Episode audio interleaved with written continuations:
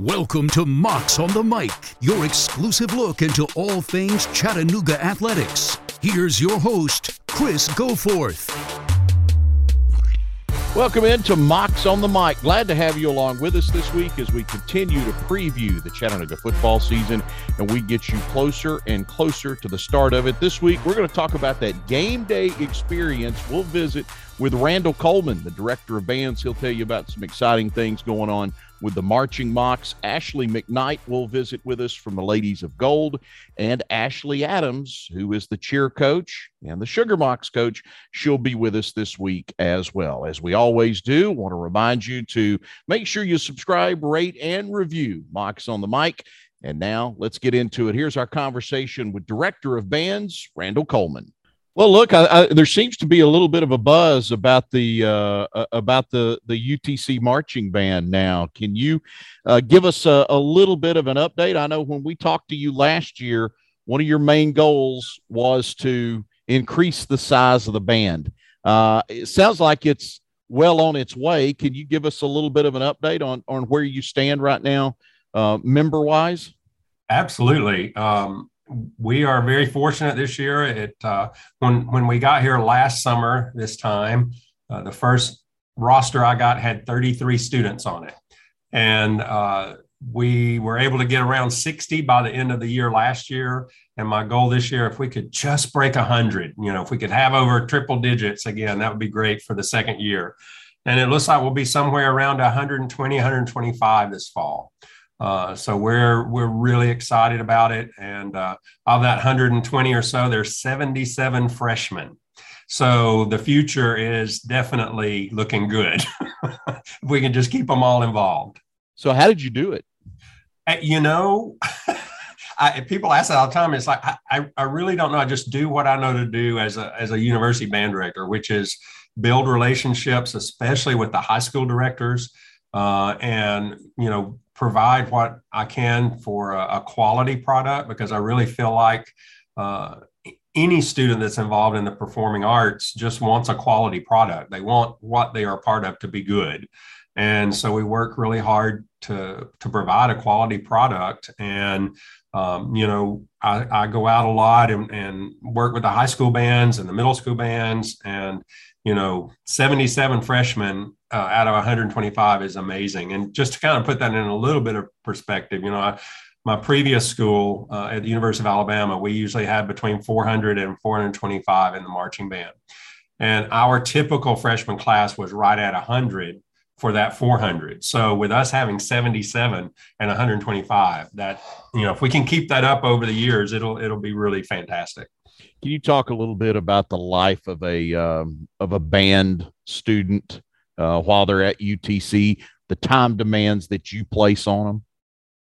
Yeah, it's um, it is time intensive, and especially when you look at you know it's a class that they take marching band is a is an academic class that the students take and and it's a required class for those students who are in school here to uh, to be future band directors music education majors um, and you know, you put in. We rehearse three days a week. Uh, this year, we're rehearsing from four until six.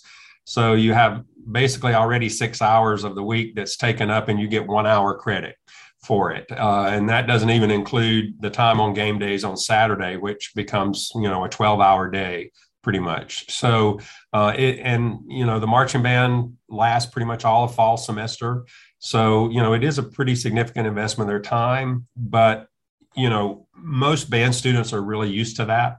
They come to us having, you know, 99.9% of them being in a high school band uh, at some point, and and that's typically a little bit less time than high school bands put in uh, in the fall. Um, so it is a significant investment of their time, and we try really hard to honor that four to six time frame. We start on time, we end on time because we do realize that they have a lot of other things going on, not the least of which is trying to pass their classes and make A's in their classes. So, um, you know, we really try hard to, to, honor that time commitment, and we do. I mean, that's that's what we have, and that's what we work with. So, it's a big chunk of time, um, but it's also not in most cases as much as they're accustomed to as a high school band student. Give me your thoughts on what we're seeing at the high school level. And this isn't new. I guess I've noticed it for the last, I don't know, maybe the last 10 or, or 15 years.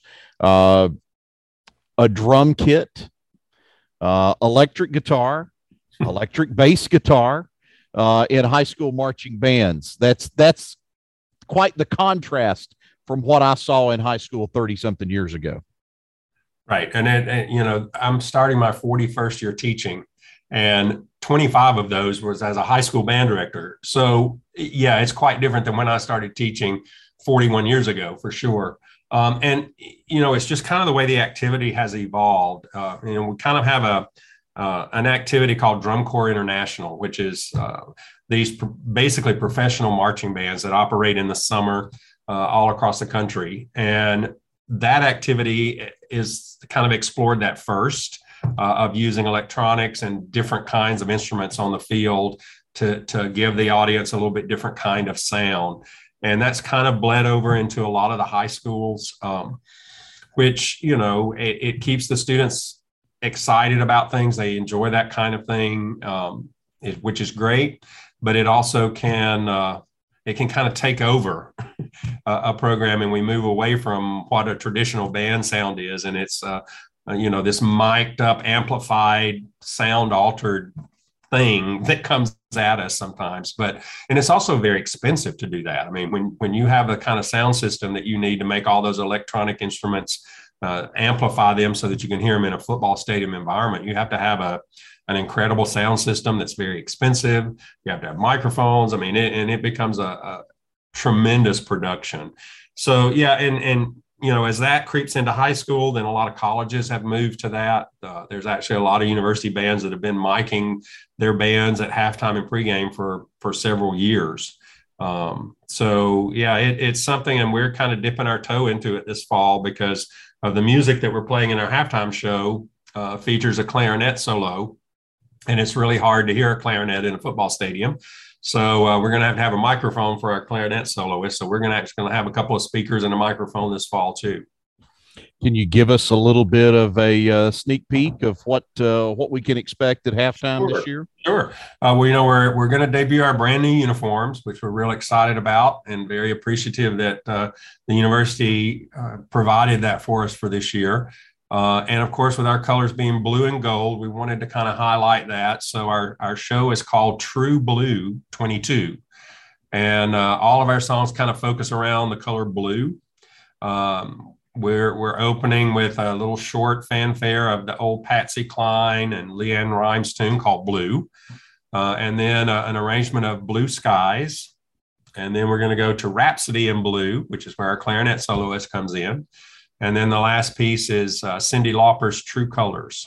So we're hopefully give everybody a big taste of blue and a little bit of gold uh, for our halftime show this year. And getting ready for our big year next year. It'll be the 100th anniversary of the band next year. So this is the 99th year of the marching band at University of Chattanooga and then eventually UTC. Uh, so next year will be a big year and, you know, already working on some things to make next year special is there a challenge when you have 77 freshmen in your uh, in your marching band? Absolutely. Uh, you know and you know it's not like kind of freshmen in high school you're having to actually teach them how to march and how to stand at attention and how to hold their horn. Most of our freshmen have already done that but it's it's a challenge of, of there are a lot of different styles of marching different schools do it different ways. And with us just trying to pull it together and make everybody look the same that's our challenge uh, with that that 77 people.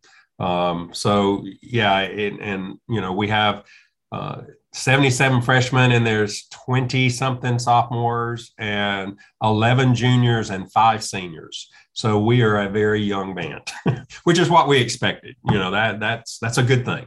Now do you change the arrangement any with 77 freshmen?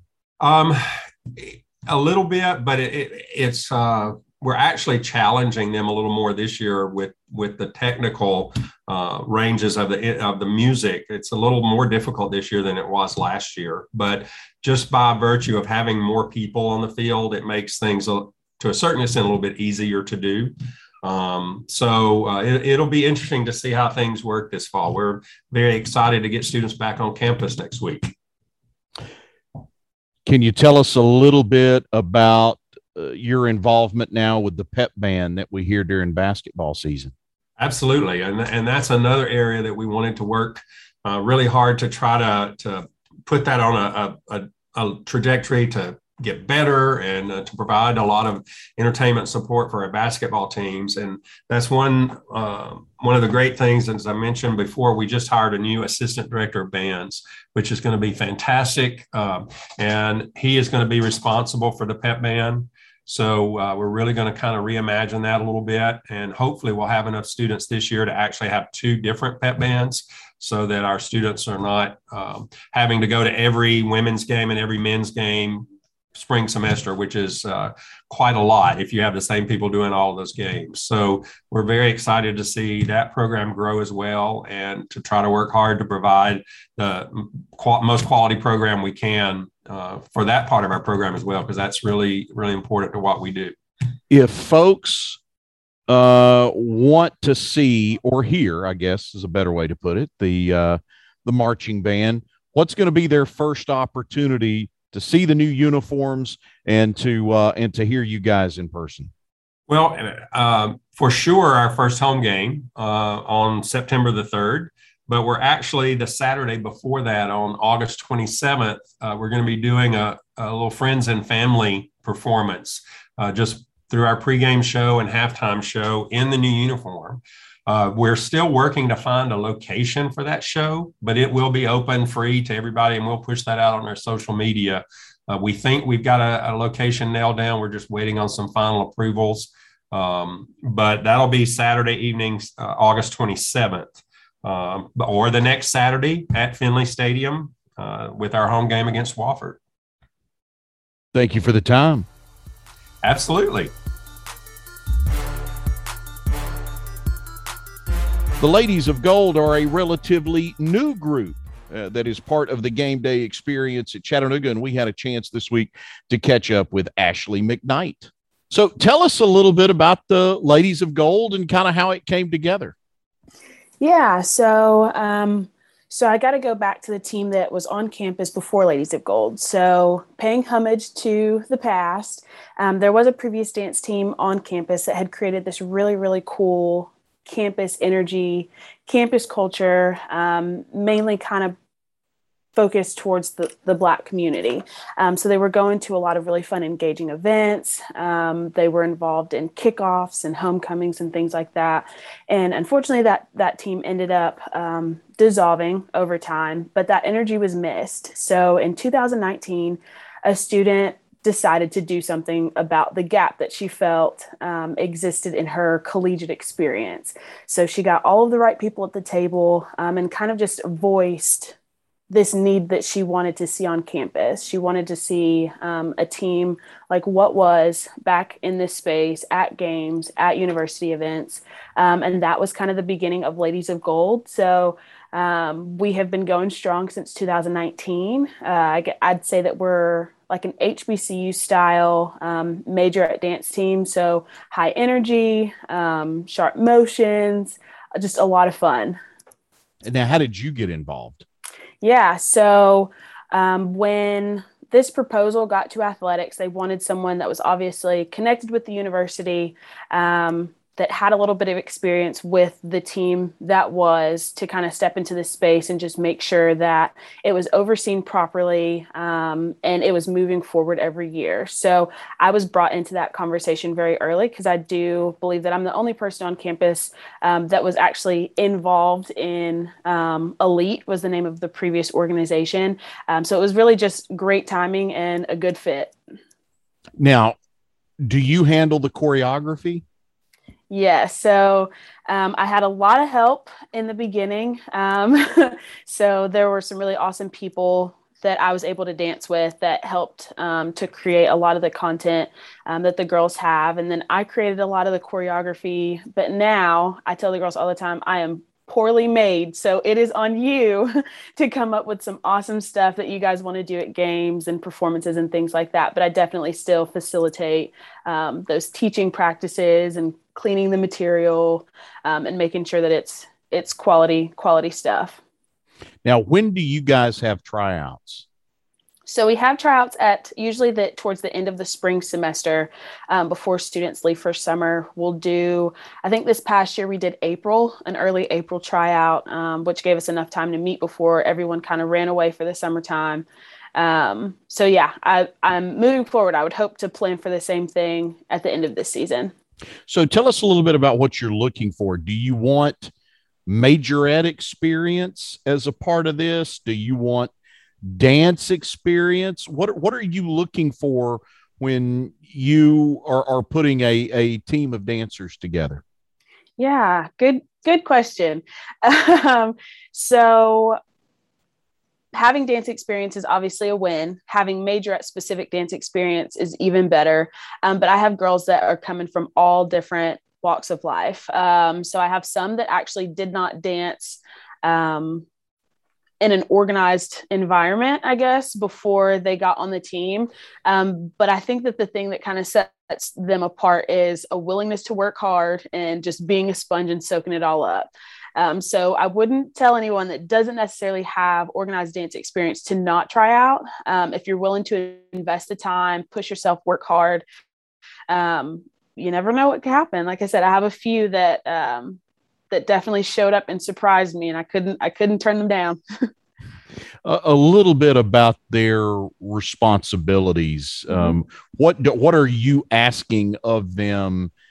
Dear, let's start with this first. What are you asking from them during the week? Because these are all ladies that are having to juggle demands in the classroom as yeah. well as this outside of that. A, a, little bit about their responsibilities. Yeah, absolutely. So, um, in previous years, we would have practice two to three times um, a week.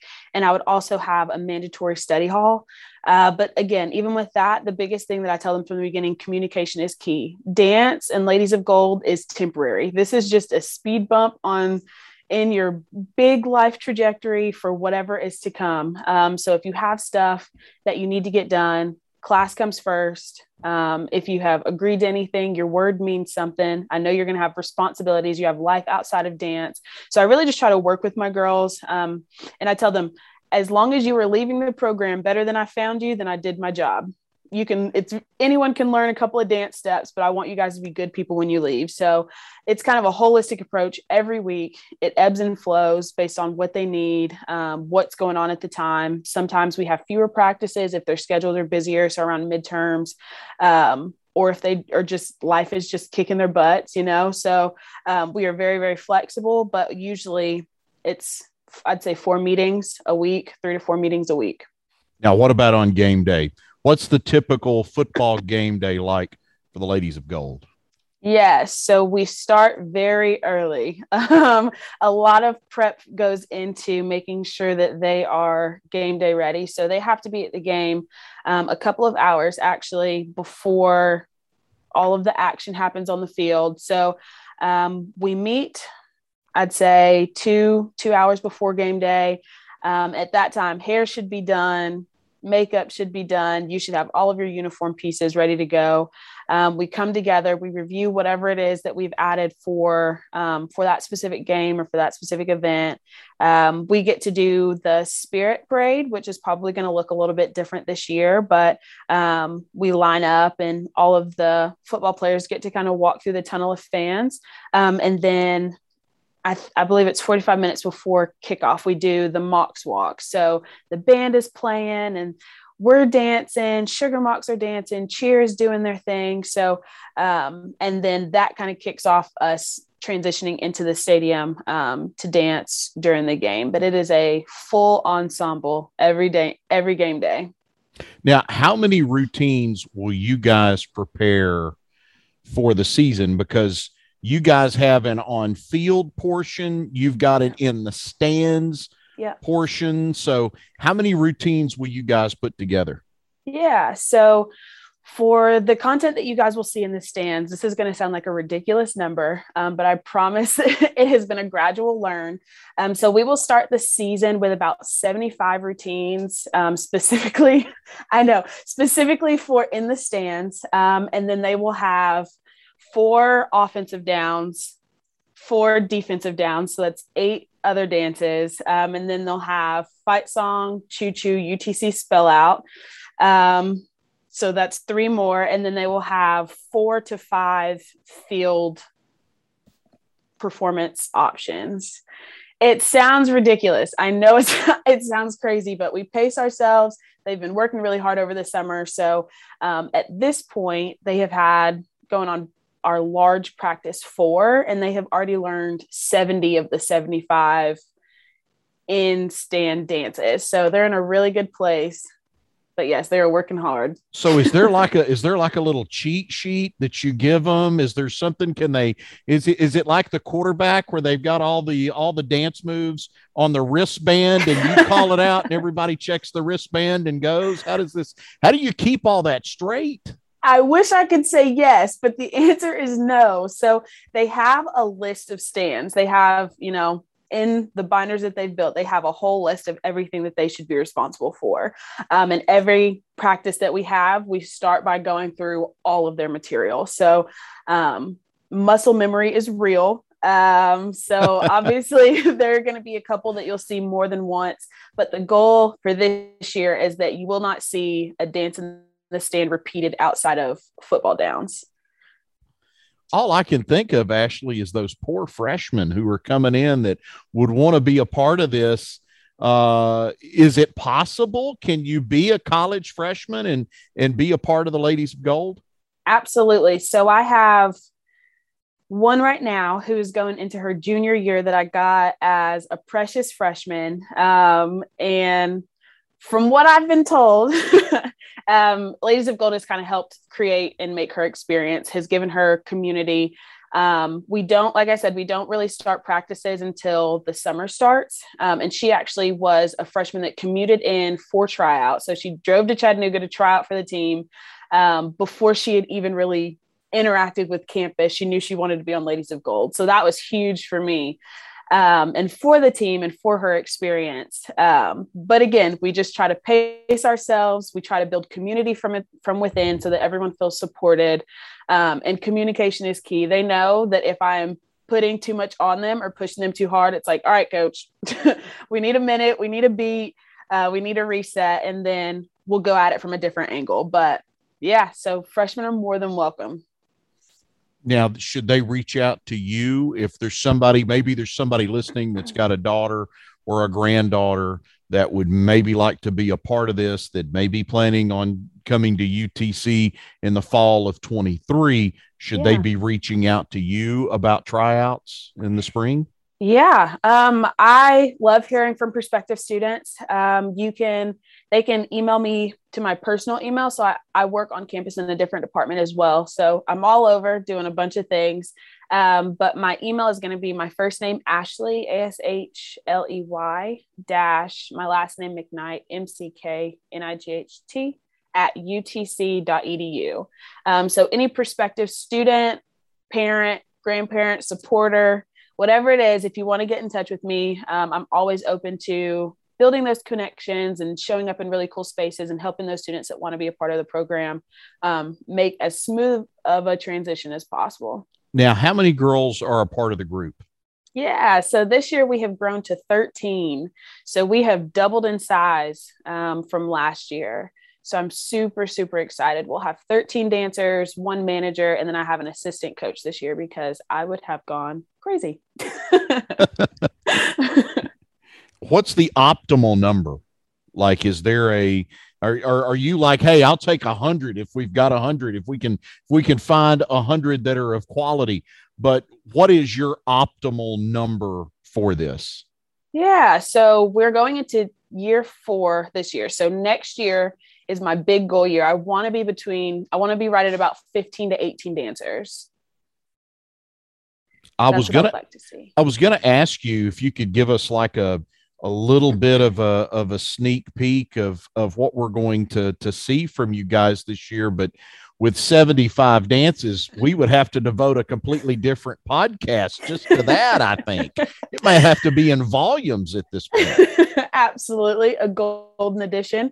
Um, but yeah, so you'll see a lot of energy in the stands. You'll see more field action um, which will be really fun. You, like I said, hopefully you'll see a new um, pregame show in the pavilion. So make sure you make your way over to the pavilion before um, kickoff in the stadium.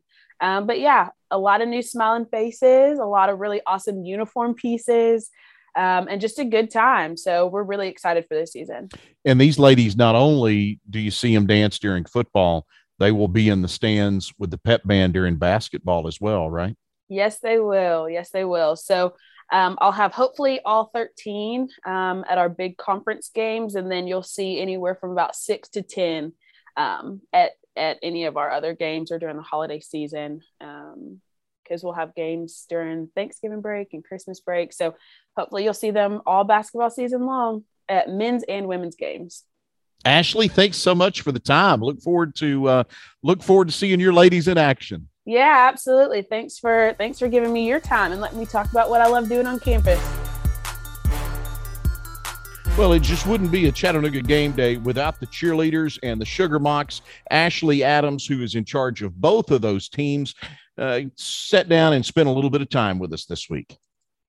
Well, Ashli, great to have you back and uh, to be able to visit with you again this year. Let's. Uh, I, I want to get into uh, your responsibilities here, handling both cheer and the Sugar Mocs. Uh, how closely related are the two? How do you go about kind of dividing up time between those two groups? Okay, so yes, I'm in charge of both cheerleading and Sugar Mocs, and I have been for 15 seasons this year. So I'm super excited. Um, the programs, I always say to them all the time that you know, we're one program with two teams, two different sports going on at the same time.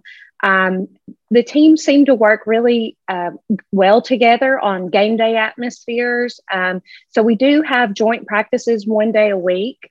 Uh, where we can run what we're going to be doing on the sidelines at a ball game, on a timeout, you know, and things like that. Pre-game, you know, whatever might come up. Um, during a game day atmosphere. Um, but then the teams do work separately two other days a week. Um, and dance um, this year we'll have, uh, I've hired an assistant to kind of help me on the side. She's a former Sugar Moc, um, just to be more uh, dance oriented, somebody that, you know, knows a little bit more, knows um, how to run the program a little bit more, you know, like what they would be doing on the sidelines and things like that. So, um, and then I have cheer the other two days by myself, and it's just great. I mean, seems to be a great group of men and women this year.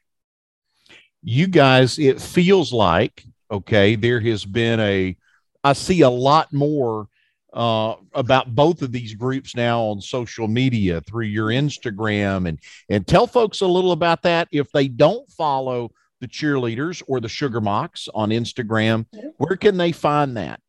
Great. So, yes, all our uh, groups, including the mascots, have um, their own Instagram page. And uh, the cheer one is Go Mocs Cheer, and the Sugar Mocs is Go Mocs Sugar Mocs. And the Scrappy one is Go Mocs Scrappy. And um, we would love for everybody to follow us. Um, I have kids on, in the program that run those. Um, specifically kids who I know, you know, are very um, educated with social media and they'll run their posts by me um, whenever they are going to send those out. And um, it's a great way to kind of see what's going on game day wise. You know, they'll post, hey, here's what time the team's coming through uh, for the mock walk. Here's what time the pep rally is. Um, here's what time pregame show is. This is what kickoff time is. Um, so it's a great way to have game day information, but it's also a way to connect with the spirit teams as much as possible. So you kind of recognize a face that's on the sidelines because, you know, we're all out there looking at the football numbers and we know who they are. Um, but it's a, another way to connect with a different type of student athlete um, through social media. How has it changed uh, Ashli. Over you've been here. How many years did you say? Fifteen. How's it changed in fifteen years? So you know, I feel like when I first started, um, cheer and dance um, on campus were just you know kind of activities. Um, and to me, as a coach and having cheered uh, for UTC and uh, coached for 27 years total this year, um, you know, I, I really wanted to make sure that our teams were taken serious. Like we are student athletes. Um, you know, we work out, we have practices, uh, we're doing difficult tasks just like any other sport.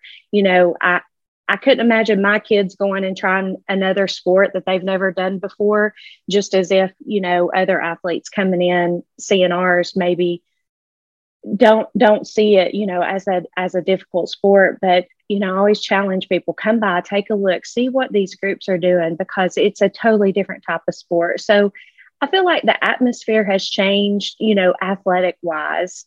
Um, but I also feel like uh, we've gotten more game day involved. Um, that was one of my biggest goals when I took over was just to not be present at games, but to be a part of the game day atmosphere, be a part of the community, be a part of the fan base. You know, get to know who's in the stands every week, coming to support the Mocs, and um, I feel like we've done a very excellent job at doing that and connecting with the fan base and the game days um, for all sports. How do you keep it fresh? I mean not because you're you're dealing with the cheerleaders you're dealing with the Sugar Mocs both individual groups and collectively. And i know there's some staples. I mean we know those staples mm-hmm. that that we see. Um you know i could probably do a couple of those basketball cheers. I won't okay but i probably could. Yeah. but we see those how tough is it to to try to introduce that new material every year? Right. So i mean we obviously get um, new member team members you know that have to come in and kind of learn what we do and, what's expected of them. But we also have those returners you know on both teams that help out with that. So we carry on simple traditions which are a lot of like the chants you're talking about that you could probably do. We do try to keep things simple and keep things repetitive each year for things like that. But as far as fresh um, you know we have groups that come in and work with each team. Uh, this summer, I had different groups and different choreographers that came in to work with us just on new skills that we can do, uh, new visual pyramids, baskets, uh, dance skills, you know, that each team member could take a part in and do so that, you know, yes, we're doing a lot of the same to keep it traditional and hopefully have the crowd involved with what we're doing, but we're also going to throw out some new. Um, wow factors on the sidelines. Hopefully, that people notice, you know, during pregame, during timeouts, and things like that, so that they see that we are growing and we are trying uh, new things uh, and new skills on the sideline. I want to talk a little bit about the cheerleaders for a minute. Um, is it tough to find flyers?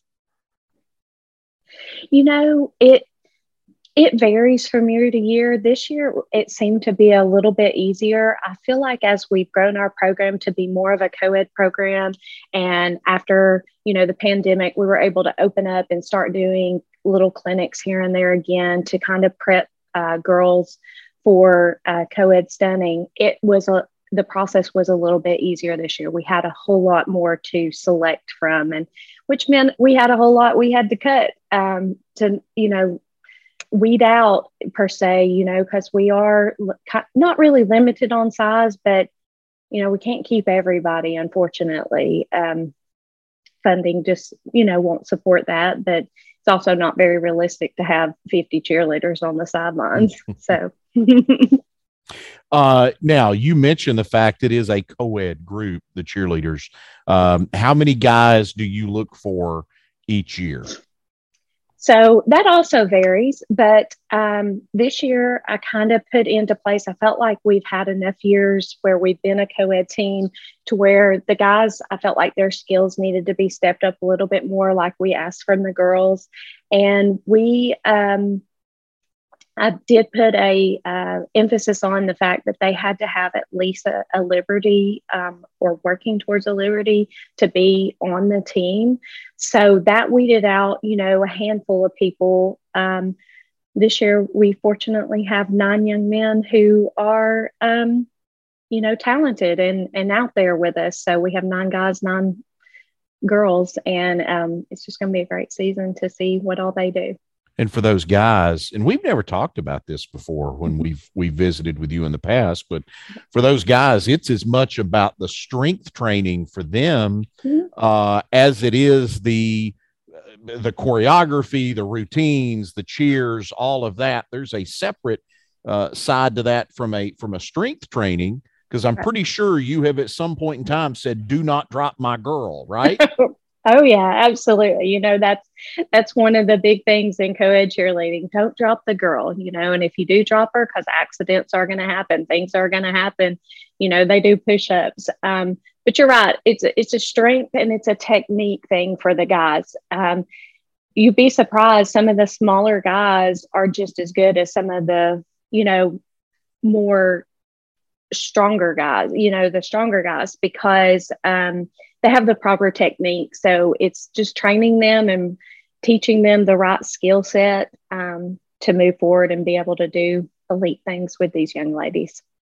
Let's talk about the Sugar Mocs now for a 2nd mm-hmm. I know they started back in the spring with tryouts, and it feels like they have had something going on fairly continuous through the summer, whether that's yep. competitions or something a little bit about what the last couple of months has been like for this group.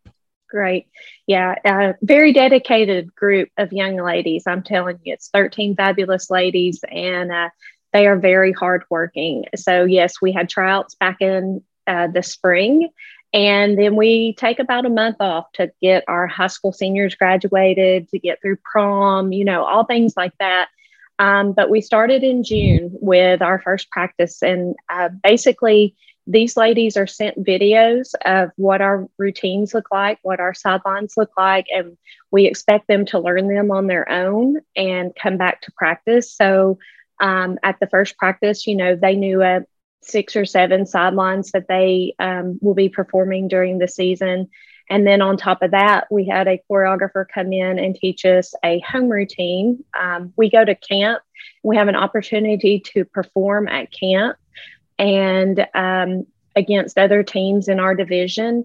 And this year we went to ETSU for camp um, and we performed our home routine, placed first, which is amazing. So uh, I commend them. Um, but in June, we start practices and we practiced, um, I think, two more times before we left for camp. And so uh, we added more sidelines as the summer went along. And they eventually come back right before camp, two days before camp, and um, finish up their sidelines and their chants and their home routine. And we're off to camp for four days.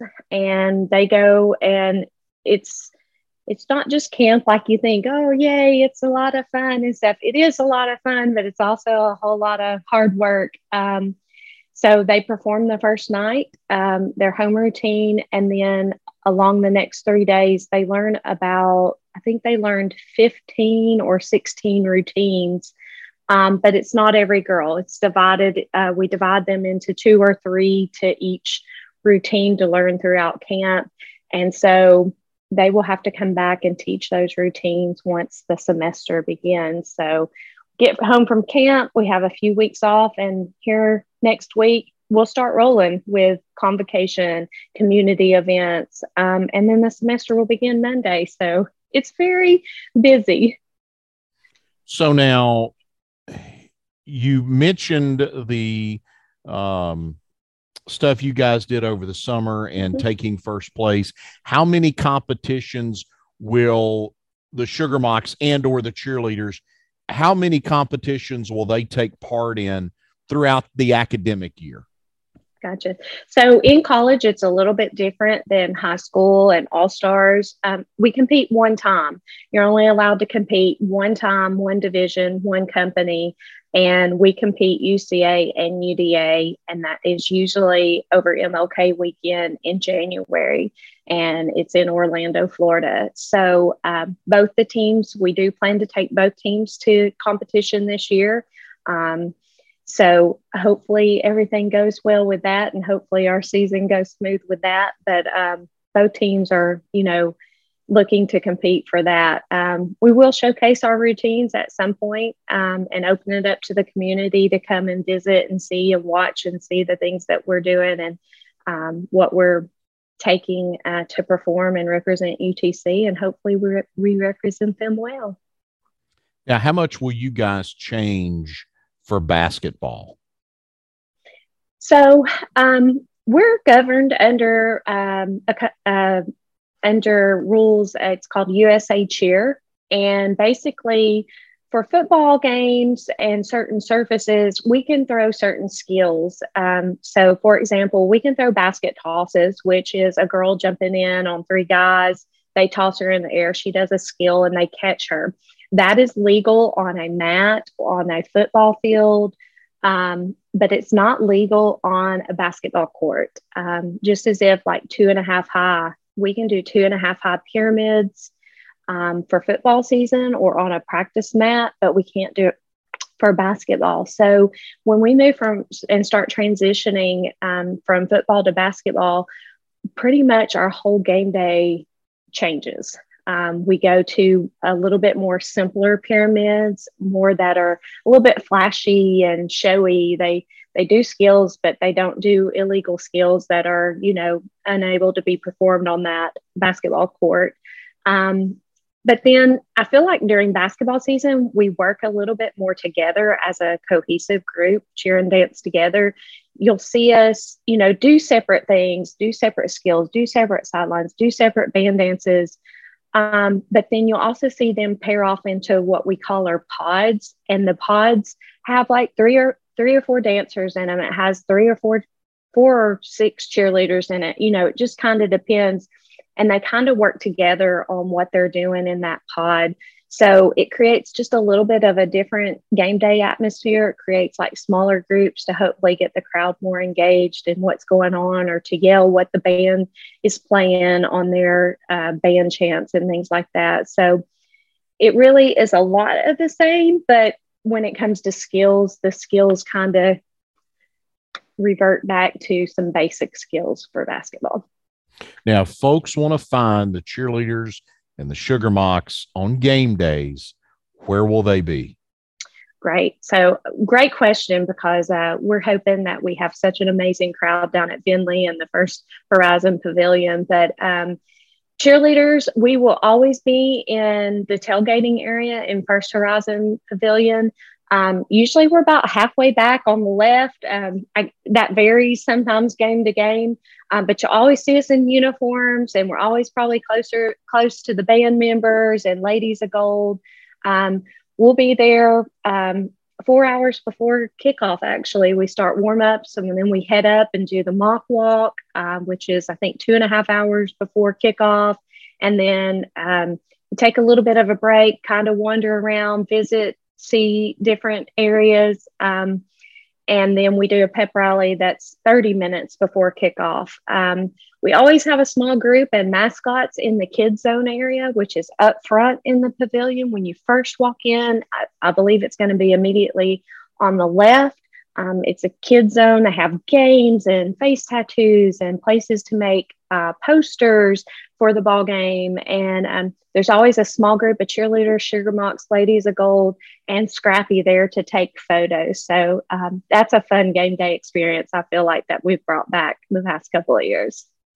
So, are you the keeper of Scrappy? I am. I'm the keeper of Scrappy. Now that's got to be a whole different skill set, right? Finding oh. someone that can uh, can play that role. Yes, it it definitely is, and and believe it or not, you know, it's not just one person. Uh, as of right now, we have three um, mascots. Um, they trade out during game days experiences and different events that we do. Um, but uh, we're hopefully going to be adding a fourth one. I have an incoming freshman that um, wants to meet with me, which is great because it does take a team to do that position. He is definitely the most requested. I always say he's the most wanted man in the community um, because everybody wants Scrappy to be at something or, hey, can Scrappy come shoot this video? Can he come to this birthday party? Can they come to this event? Um, and it's great. So uh, the three young men who are Scrappy right now, um, they're just amazing. And, and you're right, it is totally different. You know, somebody like me who likes to talk, I probably wouldn't be a great mascot because you're not allowed to talk in the suit. And uh, I could not probably do that. You know, that would drive me crazy for hours on end at some of these events, you know, but um, they're amazing young men who really put in a lot of work. They do a lot of training too. They went to camp with us as well. And um, they kind of learn how to be the same person in that suit, uh, which is great. You know, they have to have the same walk, they have to have the same mannerisms, um, they have to have the same signature when they're asked for autographs. So um, it's just, it is a totally different ball game per se for them. And, but I love working with those guys. They are hardworking. They go out. I mean, they do sometimes two 250 events a year, which sounds unbelievable, but that's what the mascot does. You can't be shy and have that job, right? You know what is so shocking is some of the most reserved and shy guys I have ever met have been the most amazing mascots in that suit because they put that suit on. Nobody knows who they are. And they just come alive. They become a person that, you know, maybe they're not comfortable with being, you know, out of the suit and things like that. So um, it's really been amazing to see that through the years and everything. How many suits do you have? How many scrappy suits are there? So, as of right now, we have two suits. Um, we are looking to hopefully add some more down the line because it would make it easier. But um, we always have two suits if they're because mascots kind of trade out throughout the ball game. Uh, it's really hard to be in a suit in 117 degree weather, you know, on the turf because that's about how hot it is. About 120 degrees down on the turf on a very warm day. So we always have two suits with us and two mascots with us. So they trade uh, quarters in and out.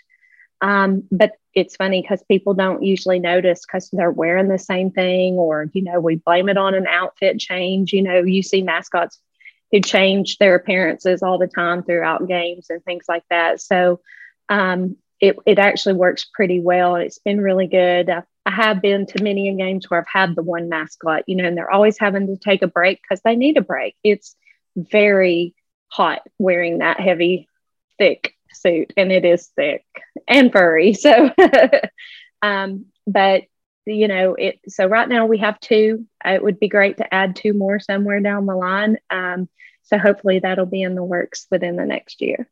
Ashli, thanks so much for the time. Mm-hmm. We will uh, we will definitely be catching up with you again. Great. Anytime. I love it. Thank you. Thanks so much to Ashli for giving us some time. Thanks, of course, to Randall Coleman, the director of bands, and Ashley McKnight for being with us as well. Thanks to you for joining us this week, uh, as always. Thanks to our producer, Tate Johnson, for putting all of this together. And we hope that you'll make plans to be with us again next week. We continue to get closer and closer to the start of the Mocs football season. Until then, I'm Chris Goforth saying so long, everybody, and go Mocs. Thanks for listening to Mocs on the Mic. Please remember to rate, subscribe, and review. And we'll see you again soon.